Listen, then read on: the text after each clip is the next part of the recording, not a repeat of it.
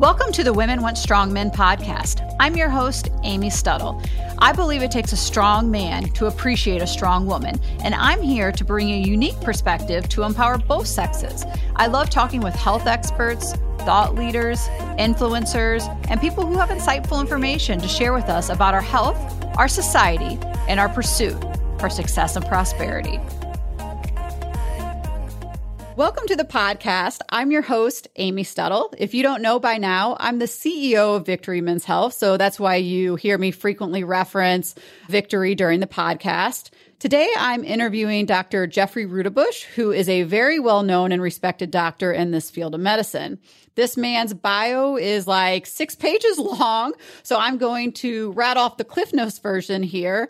Dr. Ruterbusch is a board certified osteopathic naturopathic physician who was trained in sports and exercise preventative medicine. He did his internal medicine internship at the National Naval Medical Center. After graduation, he was the chief resident in premier sports medicine positions such as the Olympic Training Center, San Diego State University's athletic medicine program, Detroit Lions training camp, Navy SEAL Special Warfare Command Medical Department, and the list goes on and on.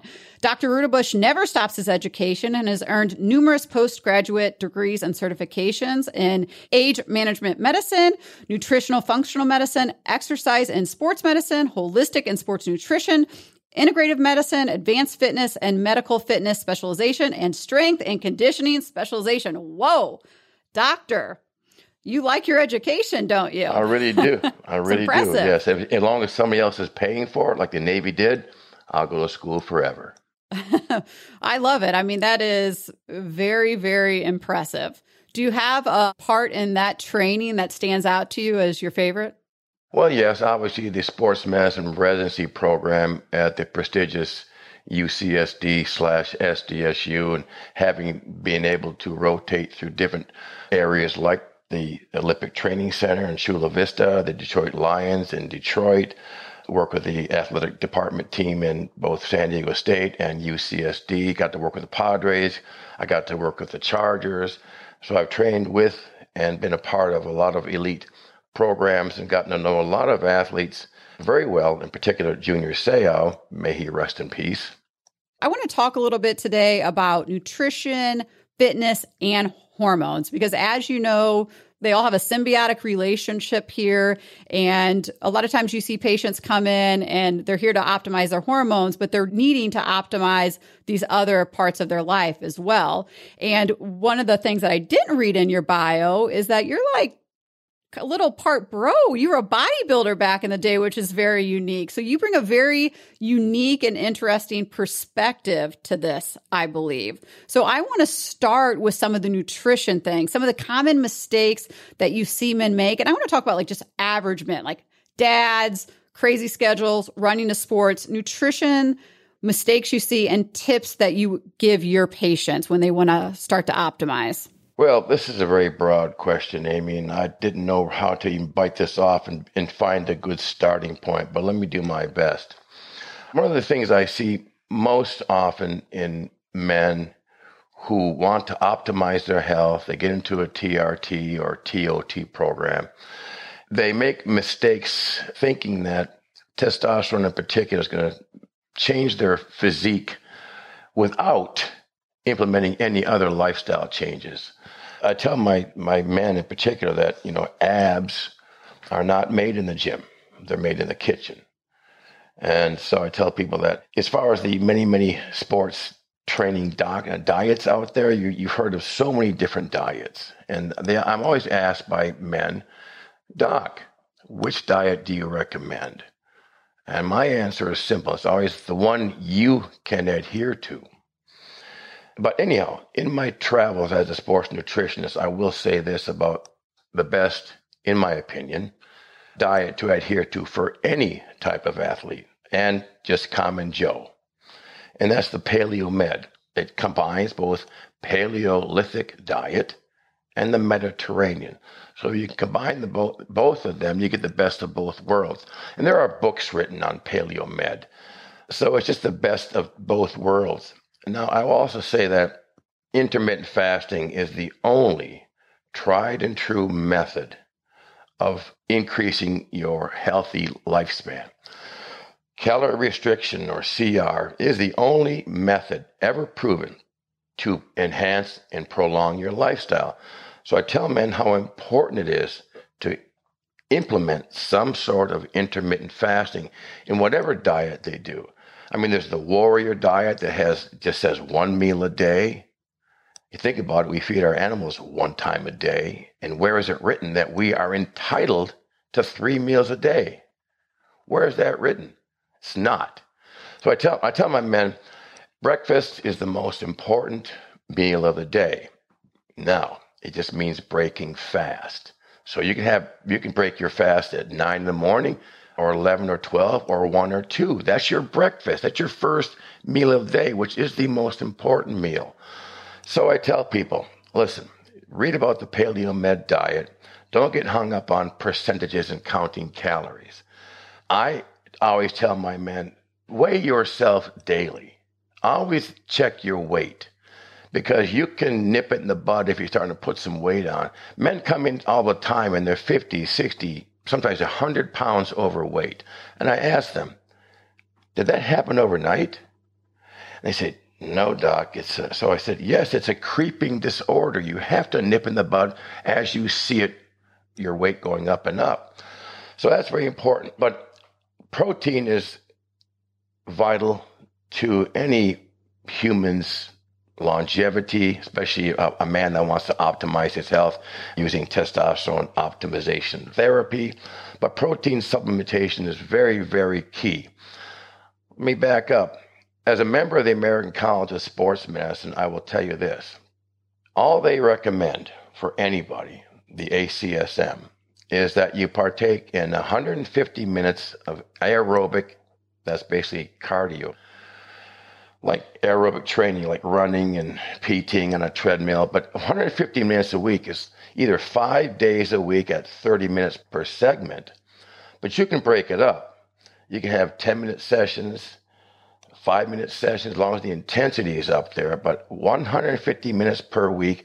It doesn't have to be anything more than just walking briskly. That is a great exercise. So I recommend the American College of Sports Medicine's recommendation for exercise. Now there's a Panache sports nutrition group that I belong to. I'm a member and board certified in it. It's known as the International Society of Sports Nutrition. And they are the best of the best. So anybody that wants to know about the best sports nutrition supplements to take, I recommend you look into the ISSN, again, the International Society of Sports Nutrition, headed by Dr. Jose Antonio, a PhD in sports nutrition. So I know, and I know uh, Dr. Uh, Antonio very, very well. I've given talks at the ISSN lectures or conferences they have once or twice a year, but I would recommend that. So Again, ACSM for exercise, ISSN for your best way to get optimized sports nutritionally. Paleo Med diet is the diet that I feel is the best anti-aging slash longevity diet. And intermittent fasting is very, very key because that's the only way it's been shown in the lab and in humans to extend your life, your healthy life. So, talk about your personal intermittent fasting. How do you do it in your personal life? It's a good question, Amy. I've, in you know, 40 some years of doing this, actually started in the 60s, I believe in intermittent fasting. So, me personally, I get up and I don't eat until nine o'clock in the morning at the earliest. But if I'm not hungry, I won't eat till I feel like eating. Sometimes it's 10, 11, 12, but nine o'clock usually between nine and five is the period that I try to eat, but I'll only eat two meals in that nine to five window. And if I have it, feel like I need a snack, it's always a protein snack in that nine to five window. Now, you can also partake in real fasting. Like, you know, I've trained overseas. I've had the luxury with my career in the Navy to have practiced medicine in Europe, Japan, Okinawa, Africa, Middle East. So I've been I practiced medicine on five or seven continents. So I've had the, the I guess good luck and good fortune to see how they do it in other countries. So there are a lot of cultures that believe in straight three day fasts, five day fasts. I must say, I spent a couple of years in Kuwait, and you've heard of Ramadan. That's the four weeks of the year that they yeah. they're supposed to fast. However, they don't truly fast. What they do is they can't eat between 7 p.m. and 7 a.m. So all day long, they don't eat or drink water. Now remember, this is Kuwait in the summertime. It's 135, 140 degrees. But they get by and they cheat at night because at 7 p.m., they will gorge themselves and get become very, very sick. And believe it or not, their ERs get filled with people who have gastrointestinal distress during Ramadan because they eat so much after 7 p.m. But the whole idea is to, is to fast because only during fasting is your body in a reparatory phase or autophagy, which is a fancy word meaning that your body can go ahead and engulf debris and metabolites and toxins that aren't doing you any good. And that's how your body repairs itself. Believe it or not, when you fast, you really, really are able to heal more quickly than if you're eating food. So fasting has been around forever. I believe in it. But me personally, I don't eat before nine in the morning. I don't eat after five o'clock at night. And sometimes I won't eat one day a week at all. Just Sundays, I just take Sundays off, just drink water. But it varies. When are you doing your workouts in there? Are you working out? Are you a morning workout yes. guy? Which, by the way, for the listeners, this man is shredded. Okay. I'm not sure how old you are, but you would put most 20 year olds' bodies to shame. So this guy knows what well, he's I talking show, about. I show my 57 years in his face here, but no, I'm. My, my, my body fat's 6.4%, but that's one, it runs in my family. I'm very lean. So leanness runs in my family. But my my pro, program is I'm up at 4, 4.30 in the morning. And I usually have a cup of coffee, one drink a glass of green tea, one, and then I go to the gym. And my time, my time is usually six to seven that I train, an hour a day, seven days a week, since I was 14. Now you do that math. That's a lot of hours spent in the gym. Yes, it is. I've made a lot of mistakes, but I, I've learned from my mistakes. So, with the paleo med, for the listener that's like, I, I don't even know what that is, just mention some of the foods that are consumed for that diet. It varies, and I've written some down here. I thought you might ask me that question. It's fish, lean meats, grains, nuts, berries, and believe it or not, in the Mediterranean, they believe in a lot of olive oil. And so sometimes I'll just do a, a table. When I was in Greece, I was amazed at how lean people are, and they actually will take a, a, a, tablespoon or two or three every day of extra virgin olive oil to keep them lean. And of course, it gives you the, the satiation because it fills you up with that oil. So that's what the Mediterranean diet is it's fish, some poultry, lean meats, grains, and of course, vegetables. But people think that fruit's good for you, and it is, but only in moderation. You know, I have a lot of people that can't lose weight because they think that if they eat 10 apples and, and eight oranges a day, they're going to lose weight because it's, it's whole food. It is, but it's got calories in it. And of course, the paleo diet is, is about more archaic, you know, how we ate as in our ancestral days. We ate more meat and some plant based foods, tubers, grains, nuts, insects if we had to but it mimics the diet that we were bioengineered to evolve with when we first were placed on this earth. Depending on what you believe in your religion, that could be a couple thousand years ago or several millennia. But yeah, the Paleo Med diet is a combination. And there are books on it. There are books on the Paleo Med diet. You can just buy a book on the Paleo diet and the Mediterranean and just combine the two. I just feel that they both are good, and I just pick and choose from both. So I, I call it the paleo okay. med. And so before we move into the nutrition, let's talk about your pre supplementation, what are you taking for pre workout? If anything, maybe the answer is nothing. Well, I've dabbled with that pre workouts for many, many, many years. Let me tell you something about what I do now. Okay. Water is the most important nutrient you can take before you go to the gym, period. But I do believe significantly as a sports medicine nutritionist in the gold standard creatine monohydrate or creatine sulfate. Now, of the two, the sulfate is more water soluble and is more able to get into your system. So I'm a big proponent of creatine sulfate and HMB, which is hydroxymethylbutyrate, which is a metabolite of leucine. And leucine is the one amino acid that spikes your growth hormone more than any of them do, period. So HMB combined with creatine, creatine sulfate is my pre workout concoction. And are there certain brands that you're using there? The believe it or not, as per Dr. Jose Antonio, the head of ISSN, there's VPX and there's Dymatize. Dymatize, D Y M A T I Z E. Two great brands. Now, creatine is everywhere, and I tend to get my creatine from a pharmacy based nutraceutical company whether it be Douglas Labs or Designs for Health or pure encapsulations. But creatine, there's so much science behind the efficacy of creatine if used properly.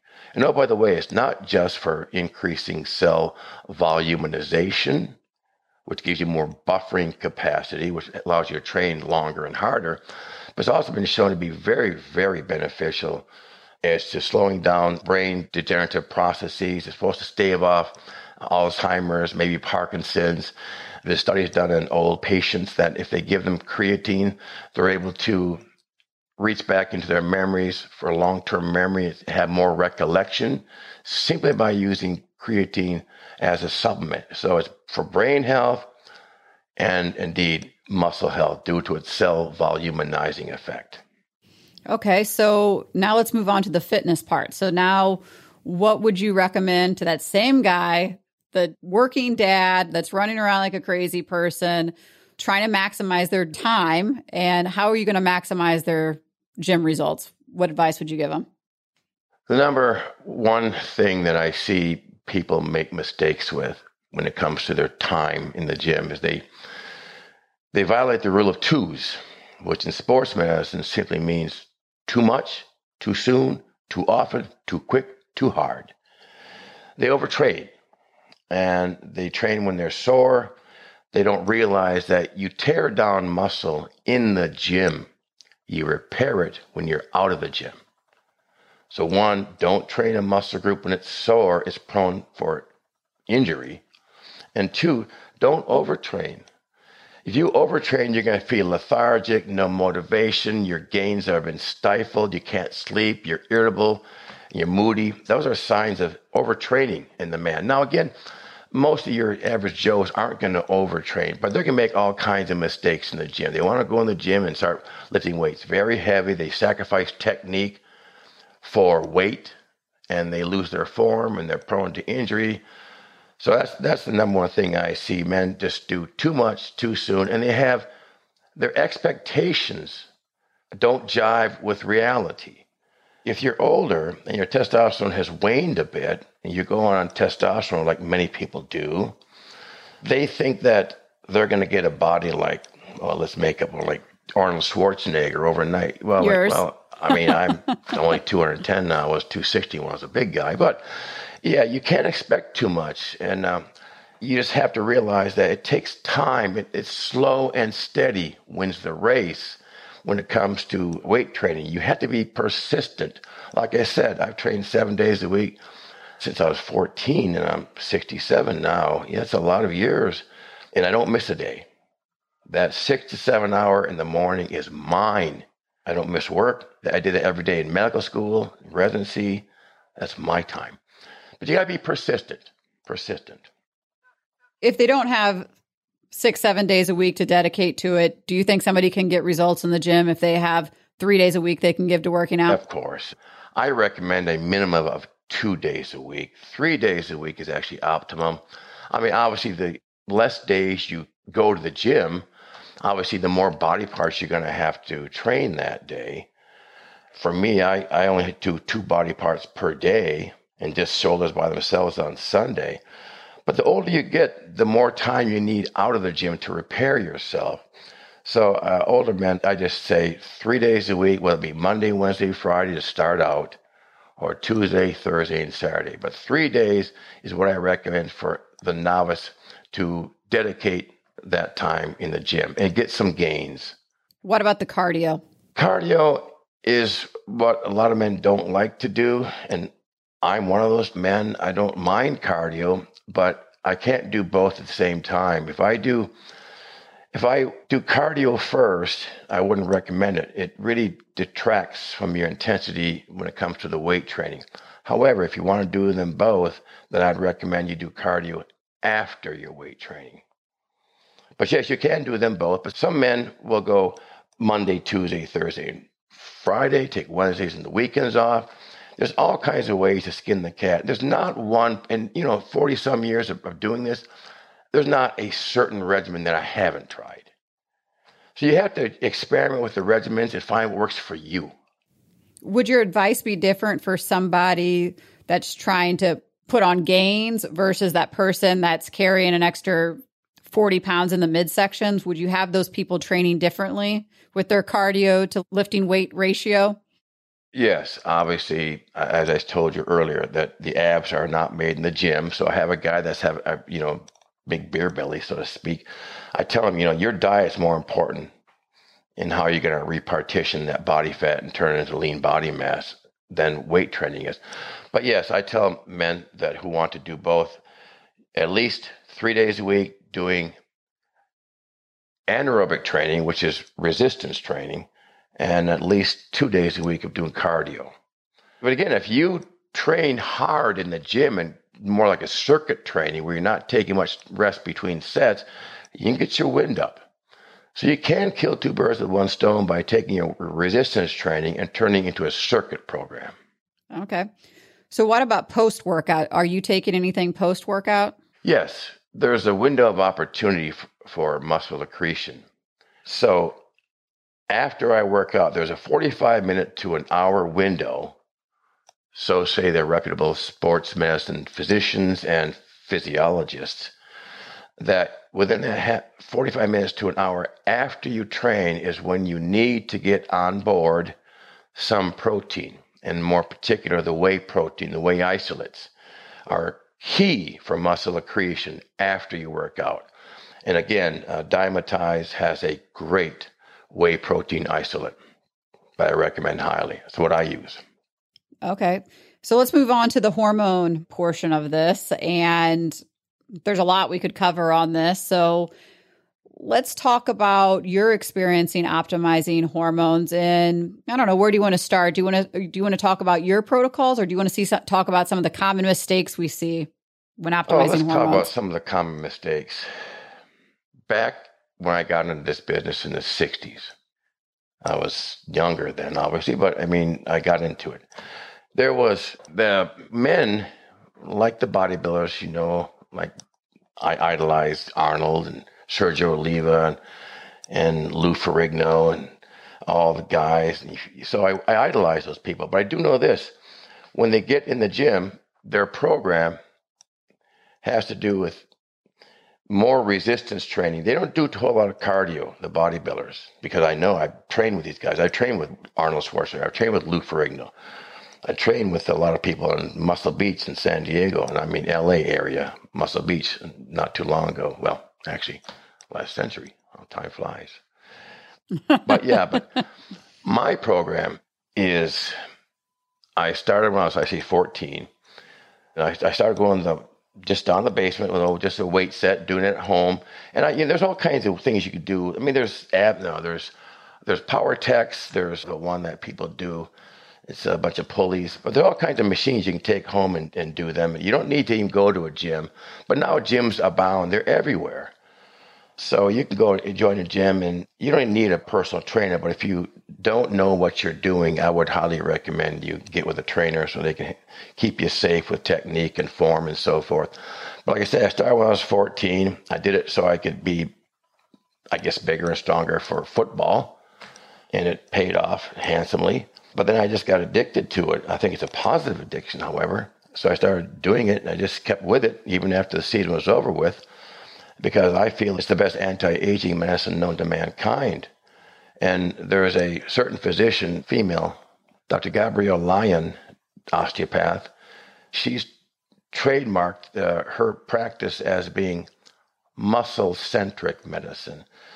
So she feels that the uh, primary organ of longevity is your muscle mass because metabolically active. So she recommends that in her practice that everybody do resistance training to enhance their muscle mass. Because as you get older, it's harder to keep that mass on. And if you think about it, when you start getting too old, like I used to work in the hospital and I see people who are old and they're wasting away, they're cachectic and their muscle mass is virtually nil. But you don't see people who are active and weight training with a lot of muscle mass who are sick. They don't go to the hospital because they are very, very healthy. Like I said, exercise is not only medicine, it is the best medicine. Yeah. So, what are some of the common mistakes that you see? Oh yeah, yeah I got it. with hormone protocols. Yeah, we, We got, got off, off- on we that. got You know, I, I did I did kind of brain fart there a little bit. All right, so the common mistakes for hormone optimization. Yeah, I forgot. Thanks, Amy. You know, as I, was, I was talking about that, I said, I don't think she asked me that question. All right, the common mistakes are easy. Are you talking like when a man sees a doctor for testosterone optimization therapy? Yeah. Okay, that's easy then. The common mistake is men get prescribed. The dose is the, the frequency of the dosing is much too protracted. I mean, used to be when I entered this game that the uh, man would get injected with testosterone once a month. And then I still think it's once every two weeks is what the endocrinologists tend to believe, once every two weeks. But if you study the half life of testosterone, that's that's absurd. So I find the biggest mistake is in the dose and the dosing. So men try to, you know, they always say, "But doc, you know, I want, you know, I want this, I want that." But I say, "No, no, no, no. Listen, your body is only producing on average four to seven milligrams of testosterone per day. So if you take that on the, the, the high end, seven milligrams a day times seven, 49. So let's make it 50. So at the high end, your body's only producing 50 milligrams of testosterone per week.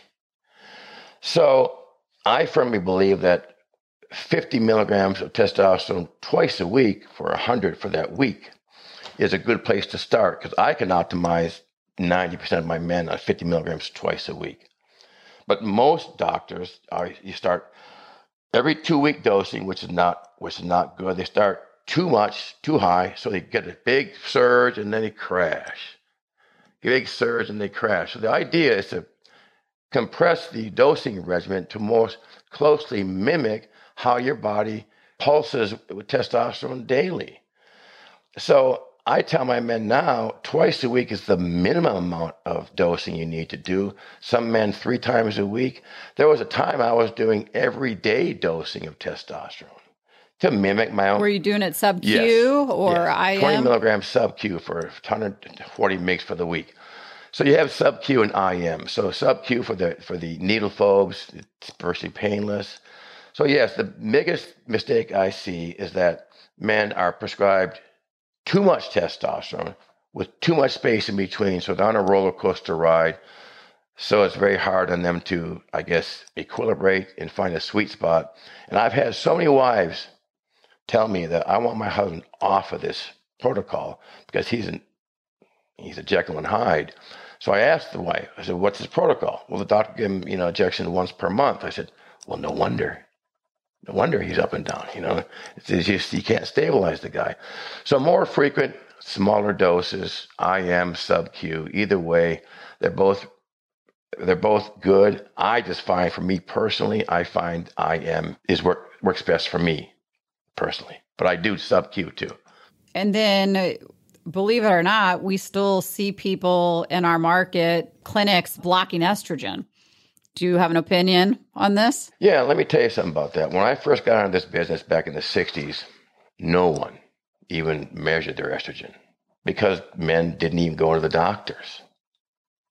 They just did it underground and they managed themselves by just how they looked, how they felt. So they never even measured estrogen. But then when the, the bro science got really big in the 70s, I think predominantly, is when you know these muscle heads were using such large quantities of testosterone amongst others. Uh, they'd have high peaks and they would attribute any emotional unleveling or emotional upset or strange sensations that they'd, they think, well, that's got to be my estrogen. But we know now that estrogen is an intracrine hormone, meaning it only acts at the cellular level. So what is spilling over into the serum means nothing. In fact, I don't even measure it anymore. I don't. I don't measure it because guys focus on it, and they, oh yeah. I said no, no, no, no, no. I mean, so there is a highly sensitive estrogen which is more accurate than the regular one. But I will look at if a guy brings it in because I want to see that if the testosterone is going up, the estrogen is going with it. If it's going down, it's going with it. Because the only way a man makes estrogen, and oh, by the way, you probably know this, Amy, but estrogen is a very, very critical hormone for men's health. So we don't block it because you're not, if you block it, you're crashing your estrogen. And then that gap between the testosterone and the estrogen comes like this. And then what's happening, what's happening now is that men are being measured by DEXA scans, and they're finding out that a man who's been on AIs for 5, 10, 15 years is starting to develop osteopenic and osteoporotic bones, much like an older lady, because estrogen is very, very critical for bone health, amongst other things. But that's that's what we're measuring now. And so a lot of men, a lot of doctors don't know that if they watch the DEXA scan and see that bones are becoming old ladies' bones, they say, "Well, what's causing that?" That's the that's the estrogen blocker. So you, you have to make sure that you keep up with the science and do not block estrogen. It's an endocrine hormone. What you see in the serum means nothing as to how it's functioning at the individual cell level in different tissues. And I don't know if you've seen this or not in your area, but as HCG has become more complicated to get, clinics are throwing uh, Clomid at the patient. So in place of HCG, and what are your thoughts on that? Well, I got a lot of thoughts on that. You know, yeah, yeah, they throw Clomid, they throw Clomid or enclomiphene citrate. All right. Back in the day, and I guess just to back up, there this is not monoclomid therapy. This is in conjunction with right. their testosterone, right? But I for quote testicular shrinkage or keeping sperm count up. So now go ahead. I've seen doctors who have a young man. They say, "Well, you, you're not testosterone isn't low enough. You're too young to be on testosterone. Let's just throw some Clomid at you." Anyhow, I rarely, if ever, use Clomid, but there is no there's gonadorelin that's in, coming in place, but I don't have good clinical uh, results with gonadorelin. The newest one that I, am using now is Kisspeptin 10. It just works differently and it's dosed differently and it's not cheap. but I find that I'm able to keep the man's hypothalamic pituitary gonadal axis alive by throwing on some Kisspeptin 10 two or three times a week sub Q because I can't seem to get a hold of the HCG anymore because the biological now because greater than 40 amino acids. I don't know. I can't get it. Yeah, which uh, you and I both know is all politics and big pharma. It's very frustrating. At the, and at the end of the day, the patients are paying the price for this HCG crap that that we're seeing because if the FDA wanted us to move to commercial HCG, then the commercial branded companies needed to be ready for the volume they were going to receive. It's hard to even get the commercial HCG. It's crazy. You mean Pregnyl? Yes. Yeah, it's hard to get it. Yeah. And I, I know it's hard somebody, to get it, and it's expensive. I know somebody in New Jersey that saw this coming down the chute, and he he bought a, a large supply of it. so he's got it on he's got it on hand. Uh, but again, it's going by by. It's difficult. And well, I use it a lot. I use HCG. Another common mistake: men get put on testosterone, HCG, AI, all the same time. Many of these Me Too clinics, you know, you go to Men's Health, they say we got you got testosterone and anastrozole and HCG with it. So I'm an old school where I feel I'm gonna put a man on one hormone at a time, and I'm gonna get them to feel that, and I'm gonna balance that out. So testosterone first. In the old day, we didn't we didn't need HCG. You know, we just used testosterone, whatever we else could get our hands on. We didn't measure it.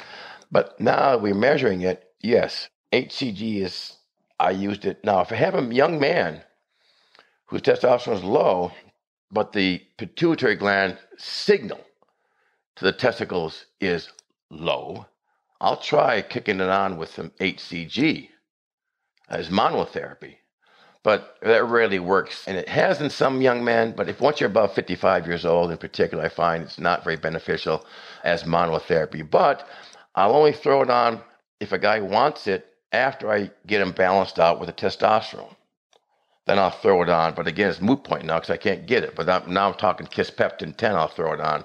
Yeah, like if they want to keep their swimmer, swimmers alive, they're thinking about maybe impregnating or procreating with their spouse in the near future. I tell them about the do's and don'ts of that, and and then I'll tell them we need to put, put you on something to keep that hypothalamic pituitary gonadal axis alive. But I never, ever, ever met a man ever that I couldn't kick back on either with just naturally by just taking time off, let do let the body do it on its own, or just starting with some HCG or now Kisspeptin.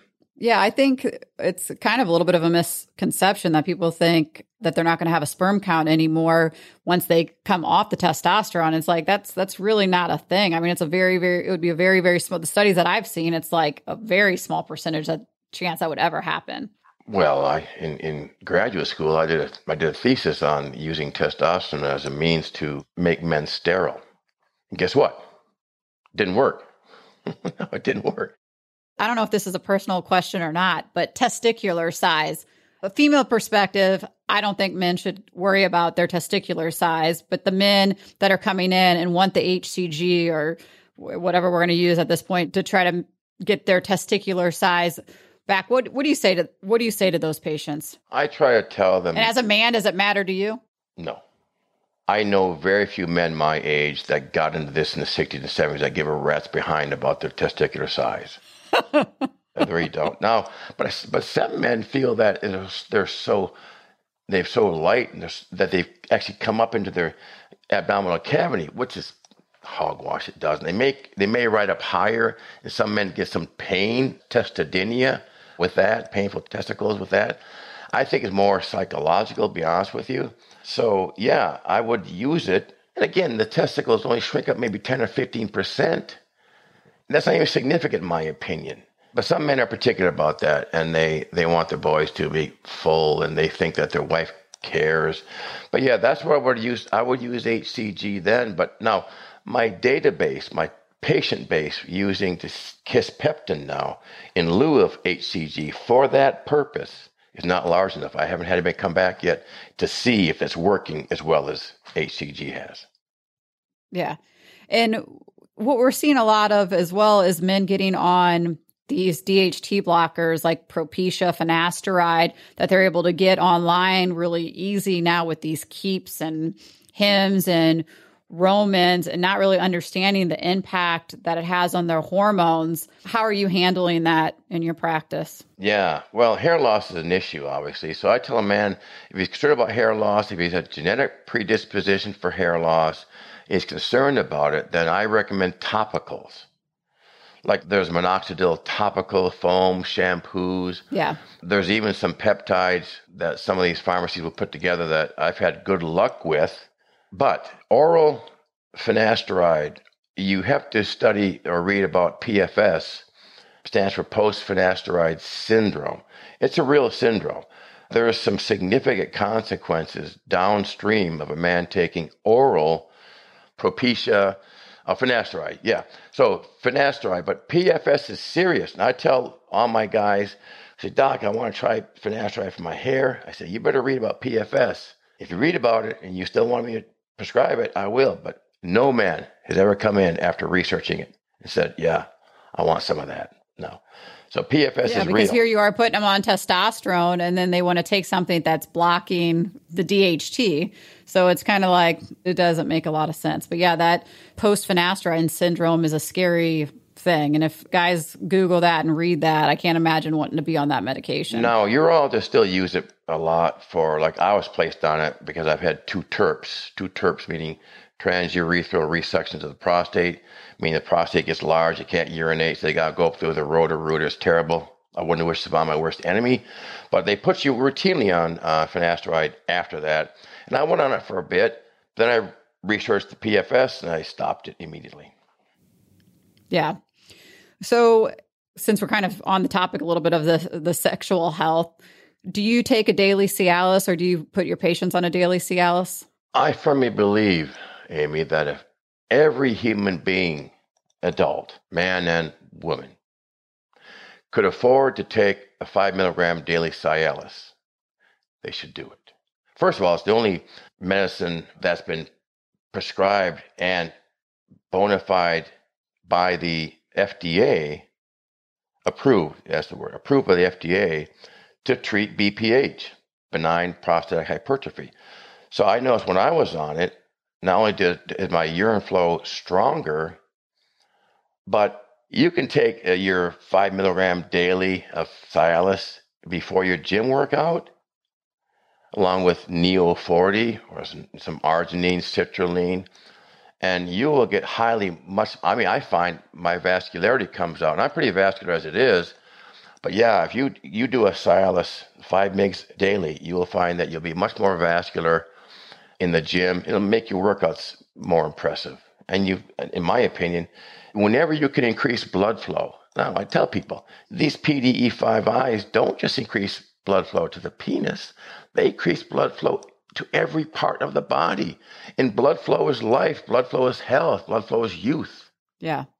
So you're viewing it as one of the top anti-aging medications on the market or that a man can take.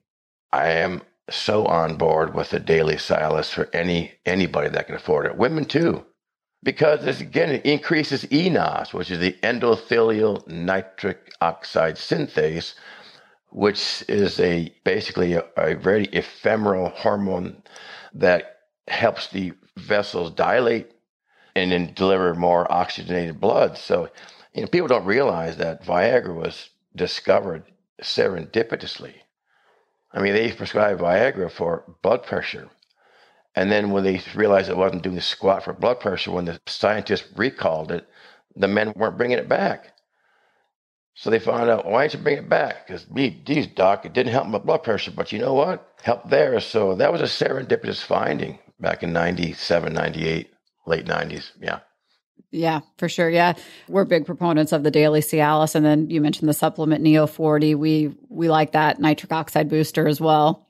Nitrous oxide is, is the vascular hormone of youth. And there's all kinds of ways to get it. There's the beets, the red beets, the beet powders, but Neo 40 is great.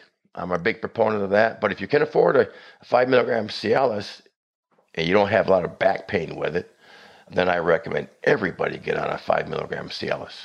Yeah. Back to the testosterone, because uh, we we touched on just injections.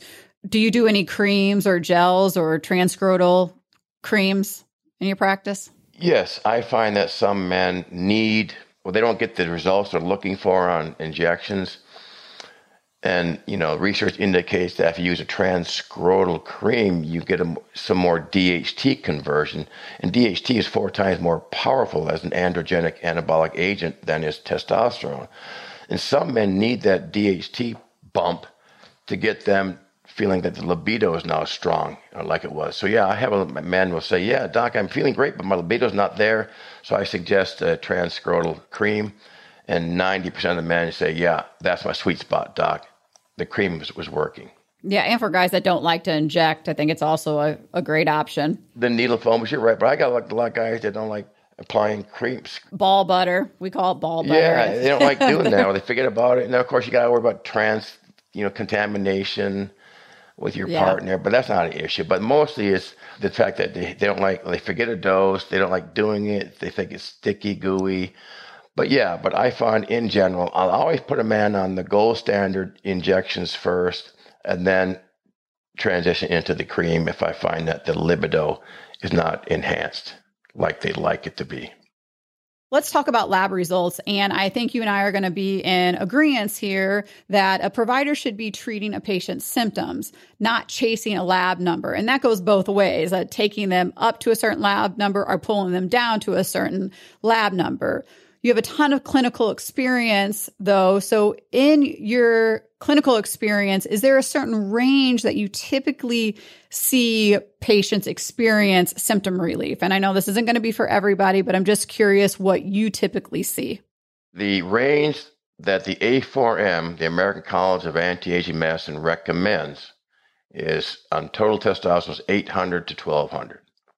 However, I don't treat numbers. I treat men which means if I got to get a guy higher than that, the sweet spot where I take him to make him feel better. I have guys who are on, I have to take them to 300 milligrams a week. Now, I can't go higher than that. These pharmacies won't fill it. But a lot of my men who have been on testosterone, you know, like bodybuilders who've abused it for a lot of years, many times they need 240, 280, 300 milligrams a, a week to get them to feel normal. So the answer to that question is I don't treat numbers, I treat men. Even though I look, I tell them 800 to 1200, I take them to the number it must be to get the free testosterone above 25. And most of my men feel good when their free testosterone is the 35 to 45 range. Yeah. The reality is that is your clinical experience and you've treated thousands of patients and tens of thousands. Yeah. Yeah. And been doing it yourself for a very, very long time. And that's a big issue, Amy. You know, people treat numbers and they always say, oh, my doctor says I need to go off the numbers too high, but I feel great.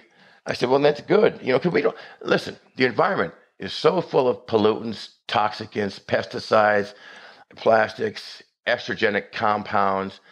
Men today do not have the testosterone levels their fathers had.